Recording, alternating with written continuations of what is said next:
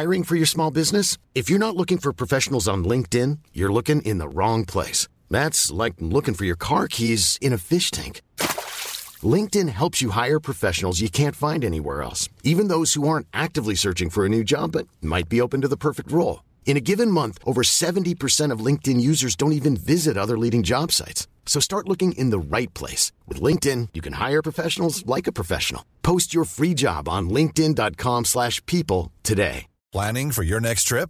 Elevate your travel style with Quince.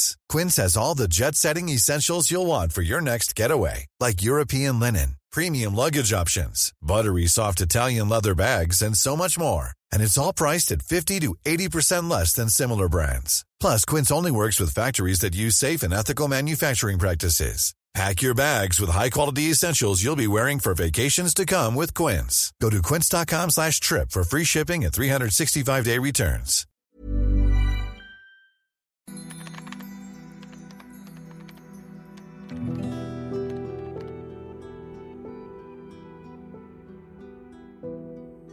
من برای چی میخوام تبلیغ کنم؟ میخوام فروشم بیشتر بشه، میخوام لید بیشتری دریافت بکنم، میخوام ورودی سایتم رو ببرم بالا، یا اصلا با هدف برندینگ یا ایمپرشن این تبلیغات رو داشته باشم.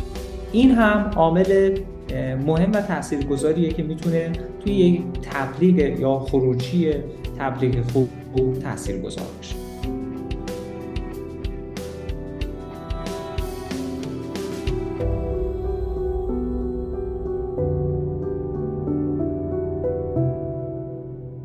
سلام آقای آذری، وقتتون بخیر باشه. خیلی خوشحالم که دعوتمو قبول کردین و این قسمت همراهمون هستین. سلام عرض می‌کنم، منم خیلی خوشحالم که در خدمتتون هستم.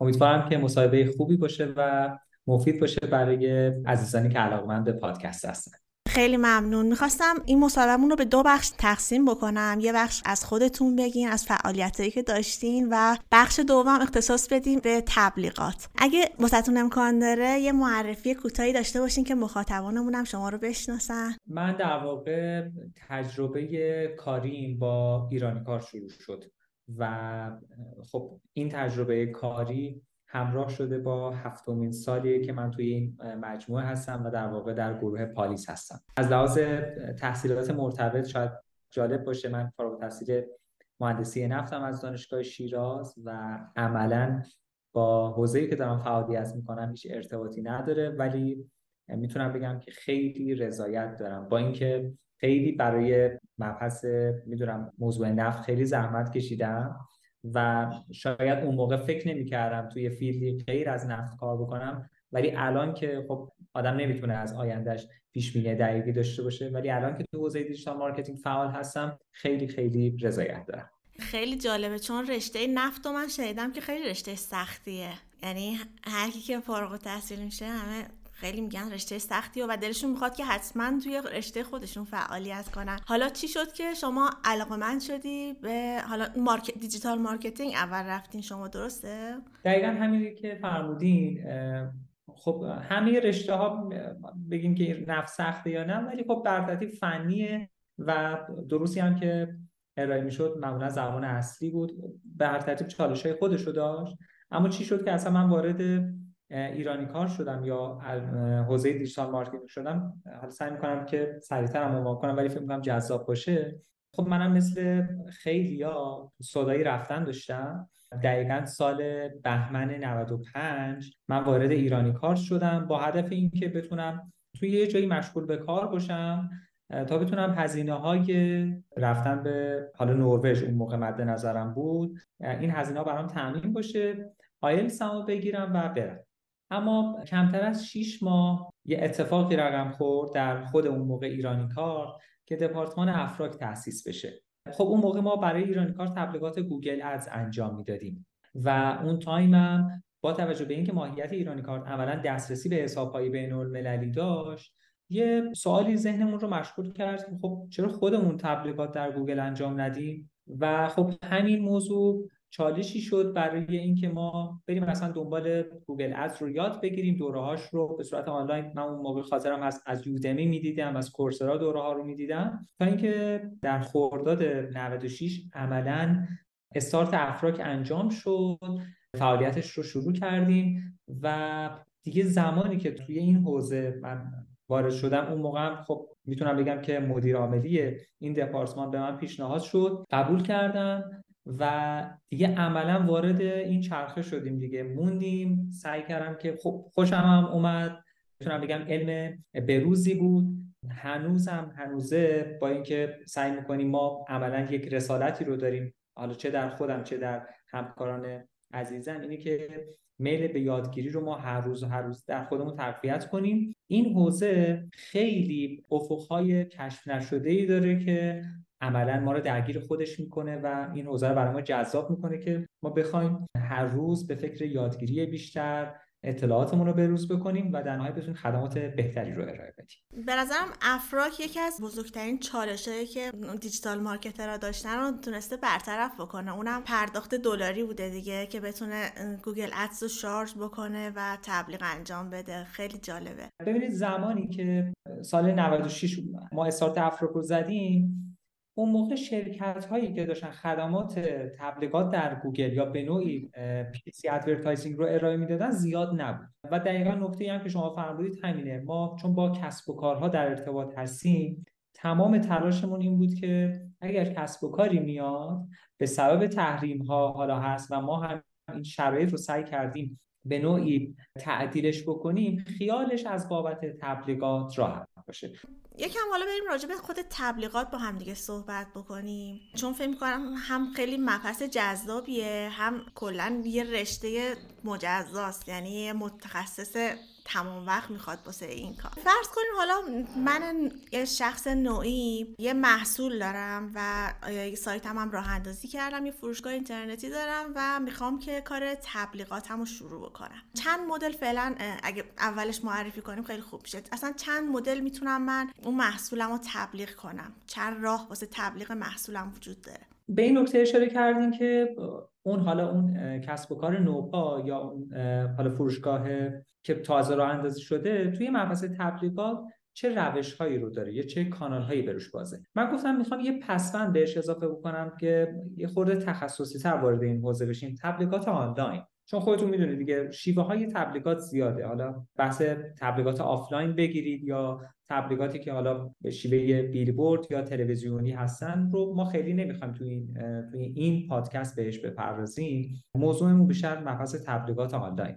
شرکت‌هایی که توی زمینه تبلیغات آنلاین ارائه میدن، حالا فرض بفرمایید تبلیغاتی که توی شبکه توی سایت‌های ایرانی، یعنی منظورم اد نتورک ایرانیه، مثلا حالا شرکت‌های همکارمون مثل یکتانت و شرکت‌هایی که توی این زمینه هستن، فیل عملاً نوع تبلیغاتشون با ما فرق کنه. ما تبلیغات که مبتنی بر پلتفرم‌های خارجی هستن رو خدماتشون رو ارائه میدیم، مثل گوگل ادز، مثل تبلیغات خود اسپانسری اینستاگرام یا تبلیغات شبکه‌های اجتماعی دیگه، تبلیغات رسمی خودشون، حالا چه لینکدین چه سایر شبکه‌های اجتماعی. این نوع تبلیغات اگر من بخوام که یه خورده فوکوس بکنیم روی مبحث تبلیغات گوگل ادز، مهمترین مزایایی که گوگل ادز داره مبحث هدفمند بودن این نوع تبلیغاته. یعنی من دقیقاً زمانی میخوام سایتم یا محصولم رو به مخاطبم ارائه بدم که دقیقاً مخاطبم به دنبال یا در جستجوی اون محصول من هستش. خب چی از این بهتر؟ این عملاً هدفمند بودن تبلیغات رو نشون میده. فرض بفرمایید شما به دنبال خرید مثلا آیفون هستید. وقتی در گوگل سرچ میکنید خرید آیفون، قاعدتاً با سایت‌های روبرو میشید که عملاً این نوع خدمات رو دارن به شما ارائه میدن. پس اون شاخصه بارز تبلیغات گوگل همین هدفمند بودن تبلیغات است. اما برای راه‌های دیده شدن قاعدتاً شبکه‌های اجتماعی هم خیلی تاثیرگذاره. روش‌های مختلفی وجود داره. می‌دونیم حالا قبل از اتفاقاتی که در مهر ماه رقم خورد و شاید تو این پادکست هم لازمه راجبش بپردازیم، خب اینستاگرام زمانی که فیلتر نبود محل خیلی مناسبی شده بود برای کسب و کارها، به ویژه حالا اون فروشگاه‌ها که میتونستن با هزینه خیلی کمتر هزینه‌های بیزینسشون رو کاهش بدن، با یه پیج بیزینسی خیلی حالا معمولی شروع به کار بکنن، اتفاقا تبلیغات مناسبی هم انجام بدن و دیده بشن. اما خب با اتفاقاتی که در مهمان رقم خورد این یه ذره کاهش پیدا کرد و عملا یه چالش جدی برای ما شد. پس با توجه به این که الان ما در عصری هستیم که مردم همه دیگه همه نیازهاشون رو سرچ میکنن و بیشتر کسب و کارها هم رو به فضای آنلاین آوردن، مرتبط ترین نوع تبلیغاتی که میتونه براشون مفید باشه و نتیجه بگیرن تبلیغاتیه که مرتبط با فضای وب باشه، حالا چه گوگل ادز و یا حتی تبلیغات در سایت‌های ایرانی که اون شرکت همکار یا مثل مثلا که نام بردیم دیگه تبلیغات در سایت‌های ایرانی هستش. حالا برای اینکه یه تبلیغ موفق داشته باشیم که حالا بازدهی بیشتری داشته باشه، بازدهی بهتری داشته باشه، به نظرتون چه نکاتی رو باید رعایت بکنیم؟ من فرض رو بر این می‌ذارم که سایت داریم. بله. پس پیش زمینه تبلیغات مناسب اینه که خودمون هم یه سایت خیلی خوبی رو باید داشته باشیم. وقتی من سعی می‌کنم که خیلی مباحث رو ساده بیان کنم، وقتی صحبت از یک سایت با کیفیت می‌کنی یعنی اینکه تمامی المان‌هایی که مرتبط با یک سایت خوب هست رو داشته باشه، چه از لحاظ تجربه و رابطه کاربری، چه از لحاظ یو آی و چه از لحاظ یو ایکس. اگر این سایت ما از لحاظ محتوایی هم و یا به عبارتی از لحاظ اس ای او هم وضعیت مناسبی داشته باشه، قطعاً در هزینه تبلیغاتی که ما انجام میدیم، به ویژه تبلیغاتی که حالا مرتبط با گوگل ادز هستش، تاثیرگذاره. نکات دیگه ای که توی مبحث یک تبلیغ خوب هستش، اون بودجه بندی است. فرض بفرمایید که ما خیلی با این سوال مواجه میشیم که خب الان من چقدر هزینه بکنم برای اینکه بتونم نتیجه بگیرم. ببینید شما هر کسب و کاری اگر بودجه خوبی برای تبلیغات و بودجه مناسب برای تبلیغات در نظر گرفته نشه، مطمئنا شما نمیتونی نتیجه خوبی هم ازش انتظار داشته باشی. این بودجه مناسب باز متفاوته، مرتبط با هر کسب و کار میتونه که عدد مشخصی داشته باشه. شما ممکنه که فیلد کاریتون فرض بفرمایید یک آژانس مسافرتی هست، قاعدتاً بودجه ماهانه و یا حتی بودجه روزانه‌ای که بابت تبلیغات، به ویژه تبلیغات گوگل ادز در نظر می‌گیرید، بسیار متفاوت با یک کسب و کار دیگه است. پس نکته دوم اون بودجه هست که باید مشخص بشه با چه هدفیه و به چه کسب و کاریه تا رنجش مشخص بشه. نکته دوم حالا بعدی که میتونم به ذهنم بیاد، بحث هم هدف از انجام تبلیغاته. اینم خیلی نکته مهمیه. من برای چی میخوام تبلیغ کنم؟ میخوام فروشم بیشتر بشه، میخوام لید بیشتری دریافت بکنم، میخوام ورودی سایتم رو ببرم بالا، یا اصلا با هدف برندینگ یا ایمپرشن این تبلیغات رو داشته باشم. این هم عامل مهم و تاثیرگذاریه که میتونه توی یک تبلیغ یا خروجی تبلیغ خوب و تاثیرگذار باشه.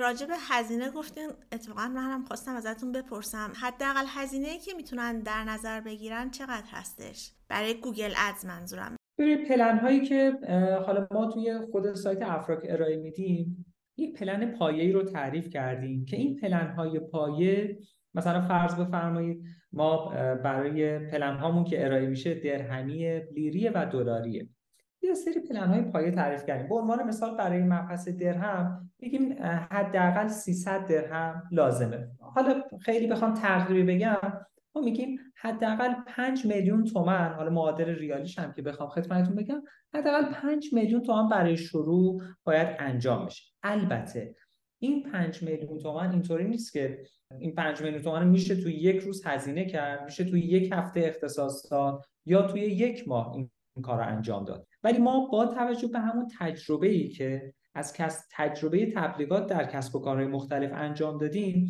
به این پلن‌های پایه رسیدیم. حالا کاری نداریم که خود گوگل هم یه سری پیشنهادها و ریکامندهایی داره که زمانی که اصلا تبلیغات ایجاد میشه خودش یه سری توصیه‌ای میکنه که میگه مثلا پیشنهاد میشه بودجه تبلیغاتیتون با توجه به ماهیت کسب و کارتون و اون کلمه‌های کلیدی که تعریف کردید بودجه روزانه شما این عدد باشه.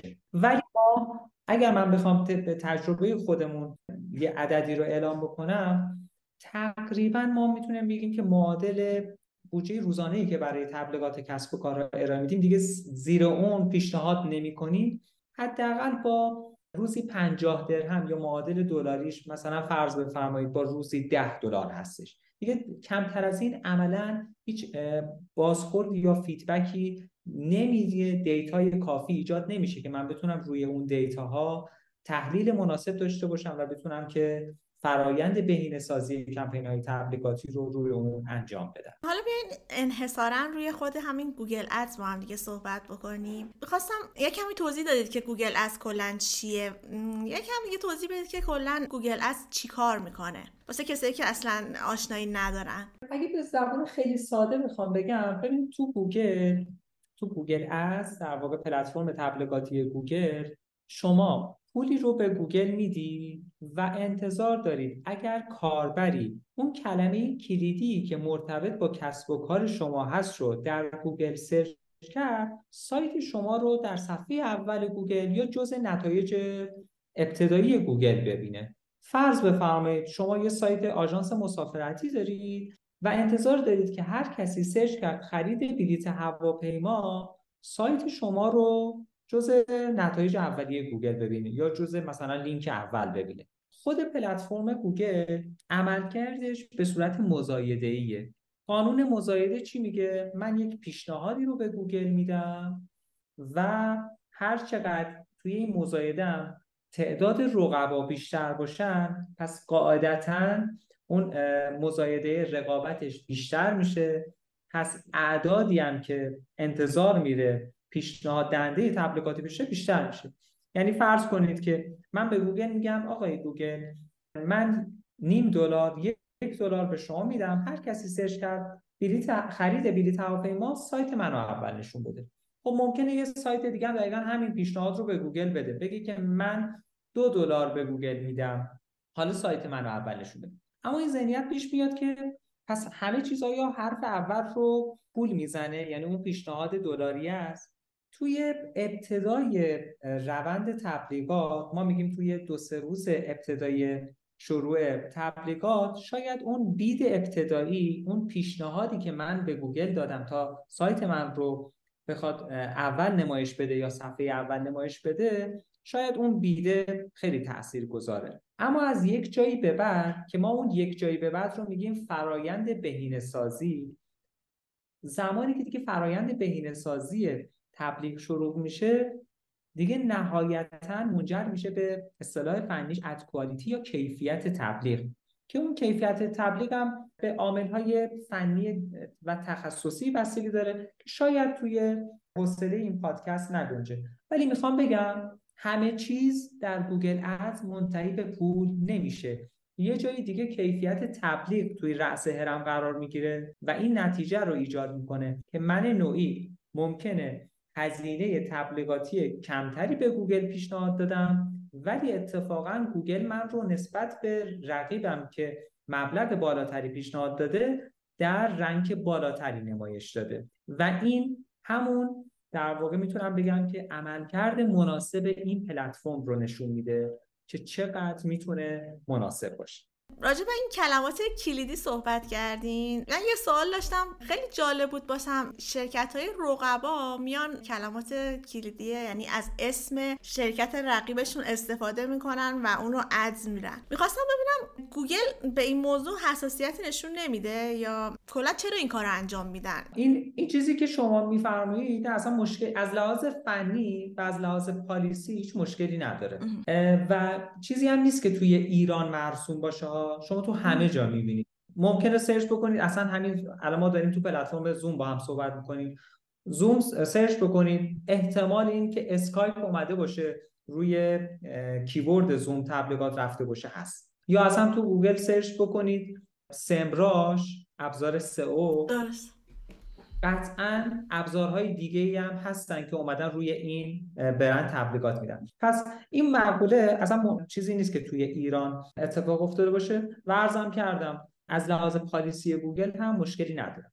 اما اگه بخوایم از لحاظ حقوقی بخوایم صحبت بکنیم، تا زمانی که توی متن تبلیغاتی اون شرکت رقیب رو اقدام به تخریبش نکنی، از لحاظ حقوقی اون اون هم محل ایراد نیست. مثلا فرض بکنید نمیدونم همین شرکت افراک رو مثال میزنیم، یه کسی اومده باشه روی برند افراک تبلیغ رفته باشه، اگر توی متن تبلیغاتش بیاد مثلا بگه که اقدام به تخریب برند افراک بکنه، این از لحاظ حقوقی میتونه پیگیری بشه.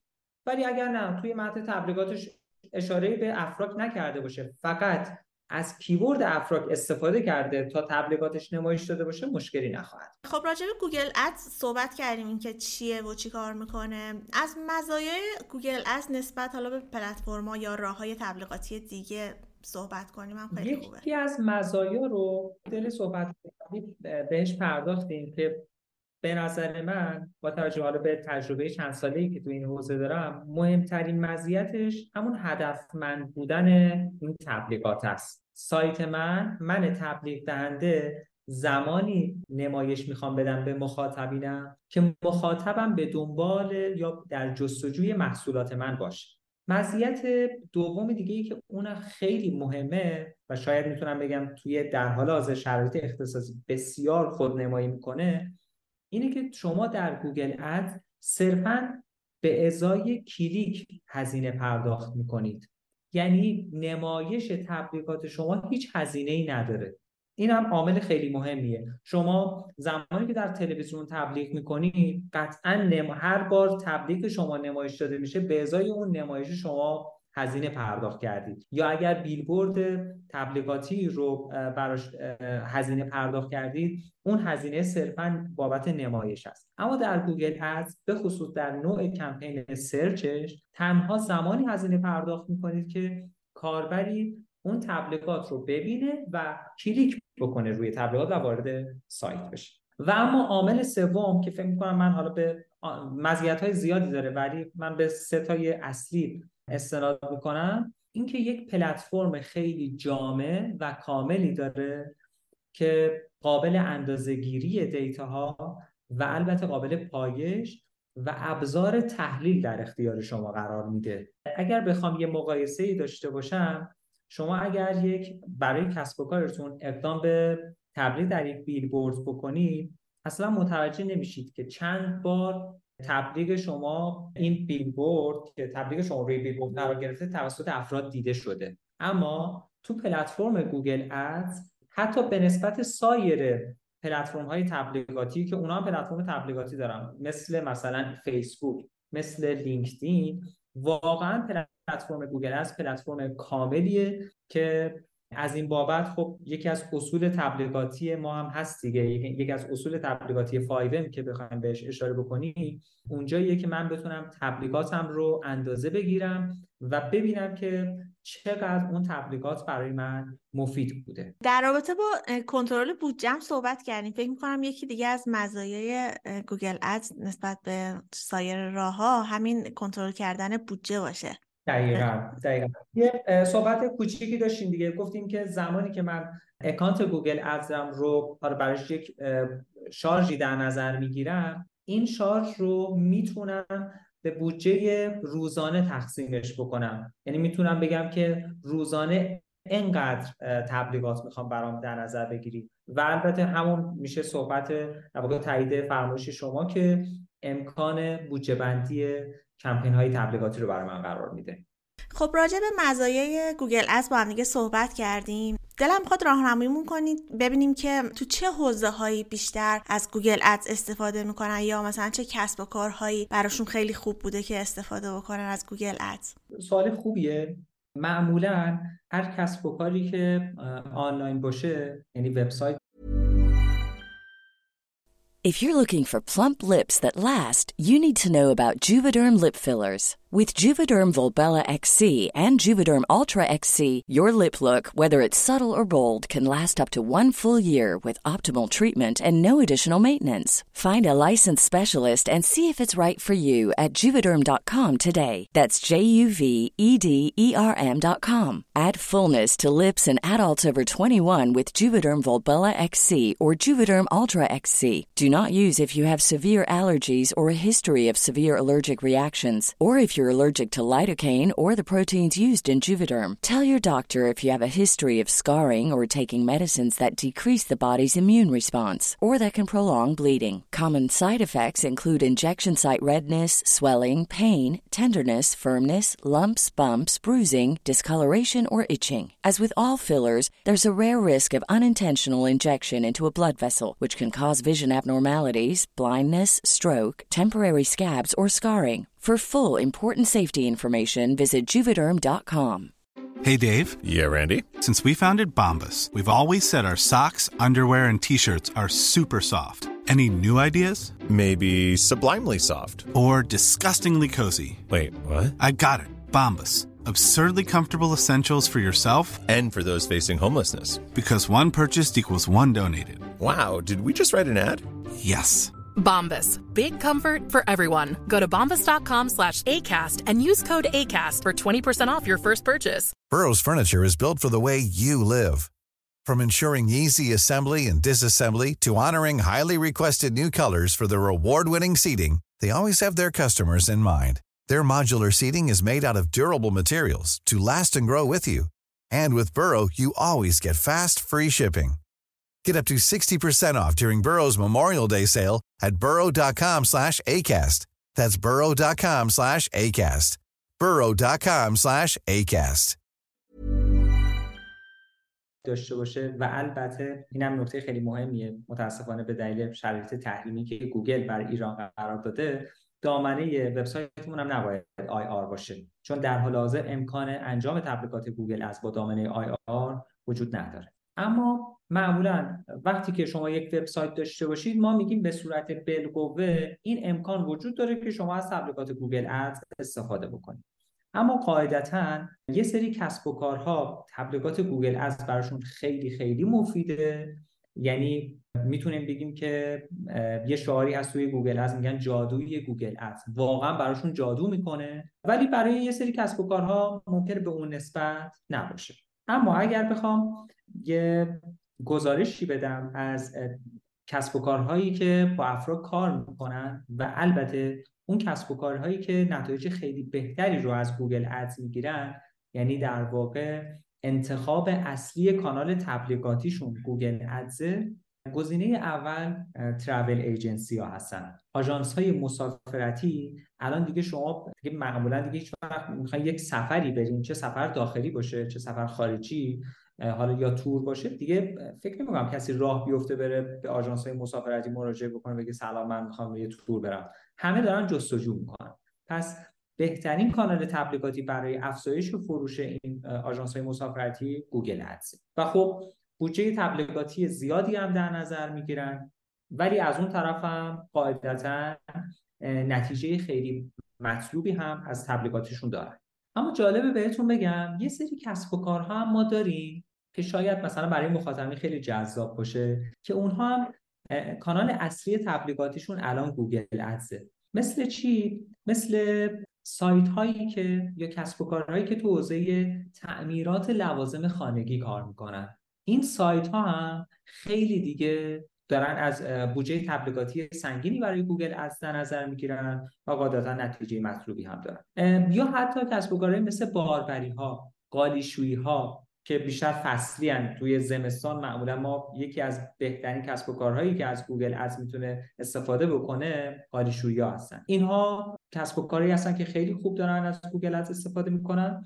مواردی مثل کسب و کارهایی که تو حوزه ثبت شرکت هستن، حتی طراح سایت هستن که اسم پادکست هم جالبه به این حوزه میخونه، شرکت هایی که طراحی سایت انجام میدن هم تبلیغات گوگل ادز به عنوان کانال اصلی تبلیغاتشون حتما در نظر گرفته میشه. ولی خب هستن موارد دیگه. آه اینم شاید خیلی جذاب باشه، اتفاقی که شاید ما توی سه چهار سال پیش به ندرت میدیدیم ازش ولی الان داره اتفاق میفته، کسب و کارهای صنعتی هستند. شما فرض بفرمایید یک کارخونه یا یک کارگاه صنعتی خیلی معمولا چون یه دید سنتی دارن، قاعدتا اون دید سنتیه جلوی تبلیغات مدرن رو هم میگیره، تبلیغات بروز رو هم میگیره. ولی این اتفاق رو ما توی به خصوص بعد از کرونا یا توی یکی دو سال اخیر می‌بینیم که اصلا دیگه اون صنعتیان بروز شدن،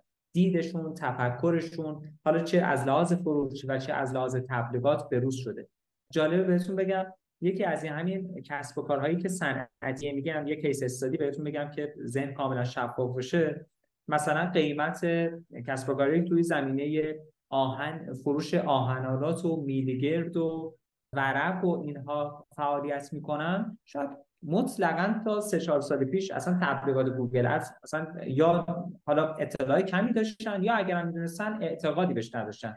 ولی جالبه بهتون بگم تو همین سالی که گذشت، سال چهارصد و یک، ما چند تا کسب و کار این فرمی داشتیم با این بیزینس مدل که نتایج خیلی خوبی هم از تبلیغات گوگل ادزشون داشتن و مطمئنا فروش و ترافیک خیلی خوبی هم برای کسب و کارشون رقم خورد. خیلی جالب بود گفتین. خیلی از این کسب و کارا اصلا به فکر من نرسیده بود که میتونه واسهشون مفید باشه، مثل قالیشویی، کارهای خدماتی یا کارهای صنعتی. من چک کردم دیدم که شما تنها پارتنر رسمی، پریمیر رسمی گوگل هستین. می‌خواستم یکم توضیح بدید که اصلا این یعنی چی؟ شما زمانی که به عنوان یک ادورتایزینگ ایجنسی در همکاری با گوگل قرار می‌گیری، دو تا سطح همکاری داره. یکی نشان یا بج گوگل پارتنره و در مقام بالاتر و ایدئالش نشان پریمیر پارتنر گوگله. شما برای اینکه بج پارتنری رو بگیری، پارتنری نشان همکاری معمولی رو بگیری، یه سری کی پی آی هایی رو باید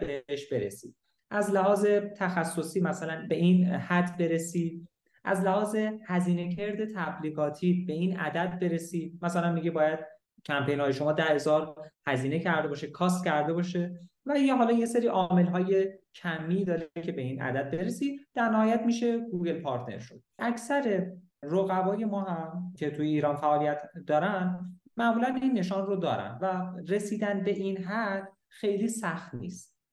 اما چیزی که خیلی میتونه شگفت انگیز باشه و واقعا جذابه و ارزشمنده برای اون آژانس، که البته اینم بگم اگر آژانسی، این تاکید منه، توی مسابقه قبلی من بهش اشاره کردم، اگر آژانسی به این درجه میرسه مطلقاً تمام اون داراییش رو از مشتریاش به ارث برده. اون اعتمادی که مشتری‌ها بهش کردن و تونستن که این نشان ارزشمند رو برای اون آژانس برمقام بیارن. ما تو سال هزار و چهارصد تونستیم که از سمت گوگل پریمیر پارتنر گوگل بشیم و نکته جالبش اینه که تنها سه درصد از اون پارتنرهای معمولی میتونن پریمیر پارتنر بشن و هیچ، میتونم بگم که در واقع پارامترهای کمی گوگل براش تعریف نمیکنه. مثلا نمیگه اگر برای اینکه به پارتنری برسی باید هزینه های تبلیغاتی به ده هزار دلار میرسی، حالا برای اینکه پریمیر بگیری باید صد هزار دلار بشی. نه، اصلا هیچ آمار کمی رو مشخص نمیکنه.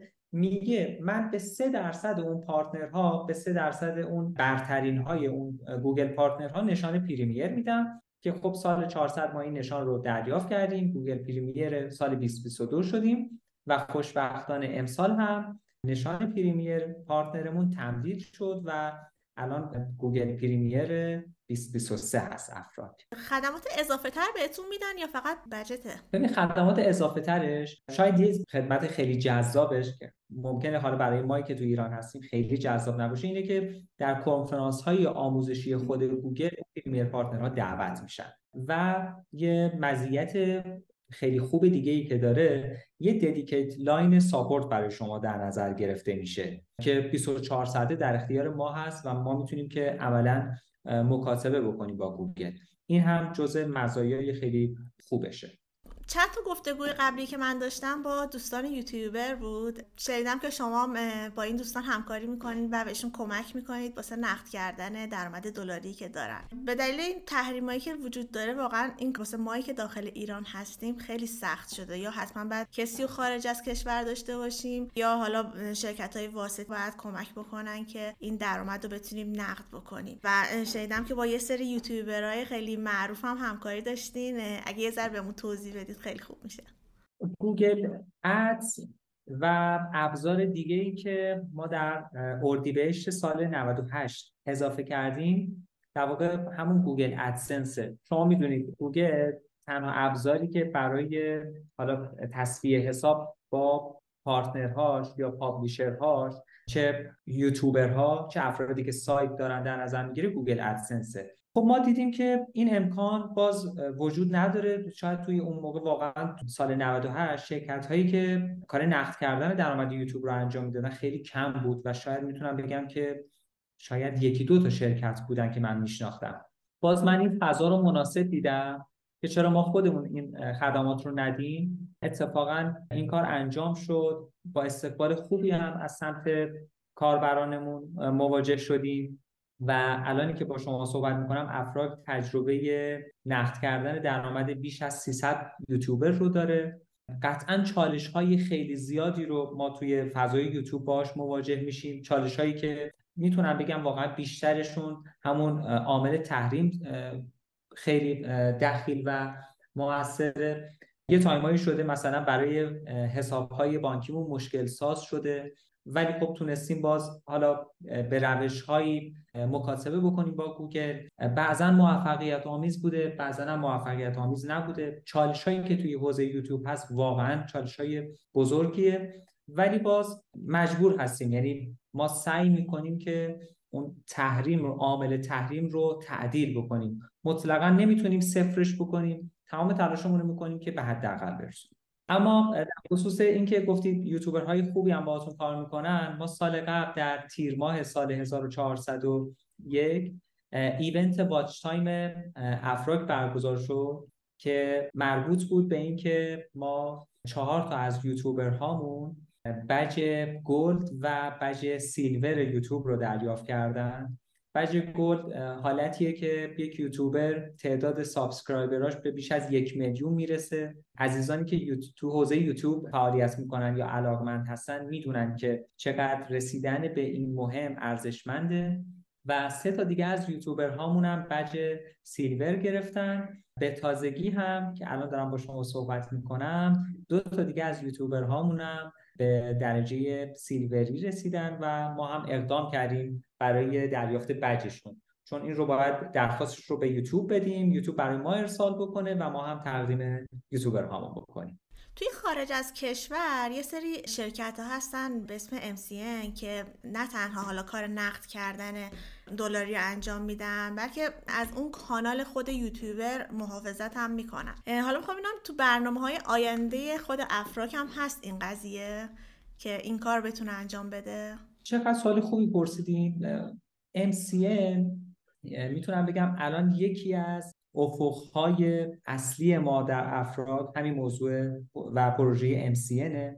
الان روش ما برای موضوع نقد کردن درآمد یوتیوب استفاده از ادسنس های بیزینسیه، یعنی روال ادسنس اشتراکیه. ما چندین و چند ادسنس داریم که یوتیوبر هامون رو بر اساس حالا یه سری پارامترهایی که تعریف می‌کنیم، حوزه فعالیتشون، ارزش بازاریابیشون یا حالا موارد دیگه‌ای که تو خود مجموعه تعریف میشه بین ادسنس ها پخش میکنیم. البته خب این راهکار راهکار چالش‌های خاص خودش رو هم داره. اما نکته‌ای که گفتیم، ما تقریبا سال قبل اقدام رسمی کردیم برای ام سی ان شدن. واقعیتش اینه که گوگل دیگه توی این سالها خیلی سخت به یک مجموعه ام سی ان و امتیاز ام سی ان رو میده، ولی خبر خوب اینه که ما میتونم بگم از لحاظ درصدی بخوام بگم به هشتاد درصد مسیر رو طی کردیم و در حال حاضر گوگل یک بیزینس لاین به صورت بتا در اختیار ما قرار داده برای حوزه ام سی ان و فکر میکنم که نهایتاً در شش ماه آینده ما میتونیم ام سی ان هم بشویم. از ویژگی های ام سی ان همونطور که حالا نقد کردنش هستش، موضوع اینه که میتونه کانتنت آیدی هم برای محتوای هر کانال یوتیوب قرار بده که این هم خودش خیلی موضوع ارزشمندیه. یه کمی هم ما هم دیگه راجع به تبلیغات توی یوتیوب صحبت بکنیم. نمیدونم توی ایران چقدر این قضیه راه افتاده یا نه، ولی یه سوال واسه من پیش اومده اینه که ماها چون کسایی که تو ایران هستن همه با وی پی ان وصل میشن دیگه، آی پی همون همه عوض میشه، چطور حالا این تبلیغات رو میخواین یه جوری نمایش بدید که حالا به فارسی زبان ها بتونن ببینن؟ چون به نظرم یکی از چالشاتون میتونه باشه این قضیه. ولی خب راهکار داره. همین که گفتیم پلتفرم خود گوگل ادز فقط مربوط به فضای وب نمیشه.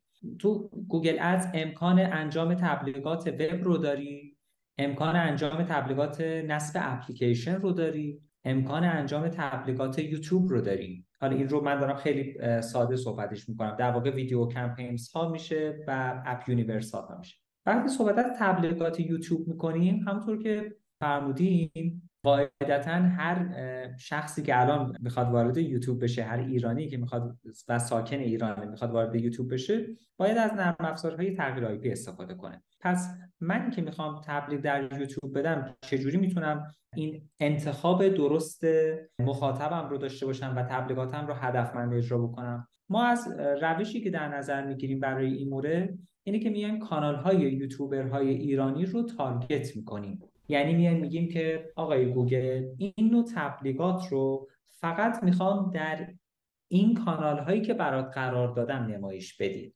سعی کردیم به اون تعداد حداکثری یوتیوبرهای ایرانی دسترسی پیدا بکنیم و میایم توی پلتفرم گوگل از تعریفش میکنیم و عملا اینطوری دیگه هر یوتیوبر ایرانی رو ما تارگت میکنیم. حالا میخواد آی پیش از هر جایی باشه، دیگه خود کانال تارگت شده. این هم از همون مزایا در ادامه مزایای گوگل ادز دیگه که اشاره کردیم. جدا از اینکه میشه انتخاب دیوایس داشته باشیم، حتی میتونیم بر اساس علاقمندی افراد، جنسیت افراد، رده سنی افراد هم اون تنظیمات و هدفمندی ها رو قرار بدیم و تبلیغاتمون رو به بهترین شکل ممکن ارائه بدیم. حالا از این مدل تبلیغات استقبال شده؟ چون من خیلی نمیبینم توی یوتیوب تبلیغاتی که واسه فارسی زبانان صحبت بکنه.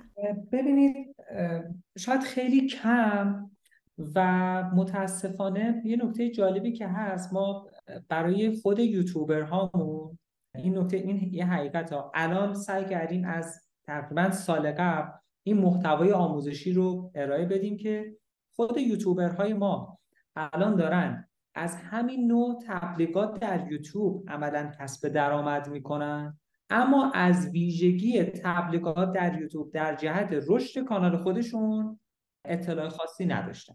ما خب سال قبل سعی کردیم اینا رو اصلا به خودشون ارائه بدیم، بگیم آقا آقای یوتیوبر، شما الان داری از همین نوع تبلیغات پول در میاری ولی اصلا توجهی به این نداره که میتونی کانالت رو عملا یا یه سری ویدیوهای منتخبت رو تو یوتیوب تبلیغ بری و به جای اینکه درآمدت مثلا الان ان دلاره بشه ان به اضافه مثلا دو دلار. ولی خب این نیازمند چیه؟ اینکه از سمت ما این آگاهی صورت بگیره. خب محتوای آموزشیش داره شکل میگیره، اما اینکه شما میفرمایید من خیلی زیاد نمیبینم، این این به دلیل همون عدم آگاهی است، یا اینکه خیلی از مدیران یا افرادی که تو حوزه دیجیتال مارکتینگ فعالیت دارن، به خصوص پی پی سی ادورتایزینگ، خیلی به این موضوع بها نمیدن. کما اینکه واقعا تبلیغ جذابیه. ما یه سری کمپین های رو برای خود افراد توی یوتیوب ران میکنیم چون برای شما جذابه دیگه. شما معمولا وقتی تو یوتیوب میرید انتظار دارید تبلیغاتی که میبینید تبلیغات خارجیه و وقتی یه تبلیغات ایرانی میبینید خیلی اون تبلیغات براتون جذابه و اگر تبلیغات خارجیه رو تا قبل از پنج ثانیه اسکیپ میکنید، مطمئنا وقتی یه تبلیغ ایرانی میبینید حداقل تا ثانیه دهم میبینید، ببینید که چجوریه، چجوری رفته و براتون کلا جذاب میشه. منم چند بار مثلا پیش اومد تا آخر تبلیغ نگاه کردم ببینم چطور شد. اینجا هیچ وقت فارسی صحبت نمیکنم، خیلی جالبه. من بیشتر سوالاتمو پرسیدم ازتون، فقط دلم می‌خواست بدونم که افراک در آینده چه برنامه‌ای داره، چه کارهایی می‌خواد در رابطه با توسعه محصول انجام بده و اگر جنبندی چیزی هم دارین انجام بدین خیلی خوشحال میشم. خیلی ممنونم. حتما ما واقعیتش هدفمون تو افراک تبلیغ، خودمون رو همیشه به عنوان یک آژانس تبلیغات آنلاین معرفی میکنیم. یعنی صرفا نمیخوایم تبلیغات در گوگل، افراک رو به عنوان یک شرکتی که تبلیغات در گوگل صرفا انجام میده و مین سرویسش تبلیغات در گوگل هست ازش نام ببریم. اگر به خدماتمون الان توی افراک سر بزنید، ما به غیر از تبلیغات در گوگل، تبلیغات در سایر پلتفرم‌های اجتماعی رو هم جزء خدماتمون داریم. تبلیغات در لینکدین، تبلیغات در توییتر، تبلیغات در شبکه‌های اجتماعی مثل ردیت، حتی تبلیغات در اسپاتیفای، اینا همگی اینها پلتفرم تبلیغاتی دارن. درسته بیشترشون برای تارگت ایران مناسب نیستن، یعنی اون نتیجه‌ای که ما از تبلیغات در گوگل میگیریم به خصوص نوع تبلیغات سرچش از تبلیغات نمایشی دیگه اون نتیجه رو نمیگیریم، ولی ما تجربه تبلیغاتی زیادی رو داشتیم برای کسب و کارهای ایرانی که هدفشون صادرات به غیر از ایران بوده. پس خیلی میتونستیم که به عنوان مثال یک کسب و کاری که هدفش صادرات به عراقه، چون مردم عراق به شدت از اپلیکیشن فیسبوک استفاده میکنن، تبلیغات در فیسبوک خیلی میتونه کانال تبلیغاتی مناسبی برای این کسب و کارا باشه که ما تجربهش رو هم داریم. ولی سعی کردیم در جهت توسعه محصولمون شیوه تبلیغات در فضای سایت‌های ایرانی رو هم، همون اد نتورک ایرانی رو هم به خدماتمون قطعاً در سال چهارصد و دو اضافه خواهیم کرد. این چیزی بوده که اتفاقا خاص خود مشتریانمون هم بوده، یعنی فرض بفرمایید که الان شخصی میخواد توی ورزش سه تبلیغ بکنه، خب نیازمند یا اینکه راه ارتباطی مستقیم با ورزش سه بگیره یا از پلتفرم تبلیغاتی تو سایت‌های ایرانی استفاده بکنه. این رو جزء برنامه‌هامون داریم که استارتش خورده در سال چهارصد و یک و در سال چهارصد و دو اجرایی میشه. و اما میخوام که بیه از یه اتفاقی صحبت بکنم در مهر ماه با توجه به شرایطی که پیش اومد و متاسفانه توی یه تایمی حتی گوگل ادز فیلتر شد. در مدت سه هفته ما بر این شدیم که بخوایم یک فضای جدیدی رو با توجه به تخصص و دانشی که داریم برای خودمون ایجاد بکنیم. به خاطر همین ما سایت افراک ادز رو ایجاد کردیم که حوزه فعالیتش تبلیغات در گوگل و اتفاقاً همون سایر پلتفرم ها برای مشتریان الان با هدف تارگت امارات هستش. اگر بار دیگه اون اتفاق تونم بگم نامبارک رقم خورد، حداقل اینکه ما دچار چالش جدی نشیم و بتونیم از این دانشمون در کشور غیر از حالا خود ایران استفاده بکنیم. الان سایت افراک ادزمون هم بالاست. این خدمات، همین نوع خدماتی که ما توی افراک ارائه میدیم رو داریم به مشتریای اماراتی ارائه میدیم. فعلا تارگتمون و نقطه هدفمون امارات و به ویژه دبی، چون ما اکثر حساب‌های بانکیمون هم که برای تامین ارز ارائهش میدیم امارات، شناخت خوبی از امارات پیدا کردیم، تحقیقات بازار خوبی انجام دادیم تا این اصلا این این کشور انتخاب شد. و یه کار دیگه ای که داریم انجام میدیم و فکر میکنم خیلی زود هم رقم میخوره، داریم گزارش سالانه افراک رو، اولین گزارش سالانه افراک رو میدیم که فکر میکنم برای افرادی که علاقمند هستن به این حوزه و عزیزانی که حتی به عنوان سی ام او کسب و کارها دارن فعالیت میکنن، فکر میکنم دید خیلی خوبی بده. اینکه خب هر کسب و کاری چقدر هزینه تبلیغاتشه، به چه صورت عمل میکنه و عملاً یک گزارش سالانه مطلوبی باشه که به این اکوسیستم کمک بکنه. این گزارش خیلی کاربردیه و خیلی از شرکت‌ها این گزارش ارائه نمی‌کنن و خیلی واسم جذابه که حالا شما می‌خواید این کارو انجام بدین. مرسی ازتون که وقت گذاشتین. خیلی طول کشید تا بتونیم این گفتگو رو با هم داشته باشین. بازم ازتون ممنونم. امیدوارم که همیشه موفق باشین و افراک هم همینجوری رو به جلو حسابی بتازونه. خیلی ممنونم از شما. واقعیتش آره، فکر کنم زمان زیادی برد تا ما این مصاحبه رو داشته باشیم. خب قبل از عید شد، اون دغدغه ما برای روزهای پایان سال بود. ممنون از وقتی که گذاشتی. منم برایتون آرزوی موفقیت میکنم. امیدوارم که پادکست فرار وبسایت همیشه مسیرش سبز باشه، رو به جلو باشه و کلا من خودم خیلی علاقه زیادی به پادکست دارم. کلا فضای پادکست همیشه رو به جلو باشه و محبوب‌تر از قبل.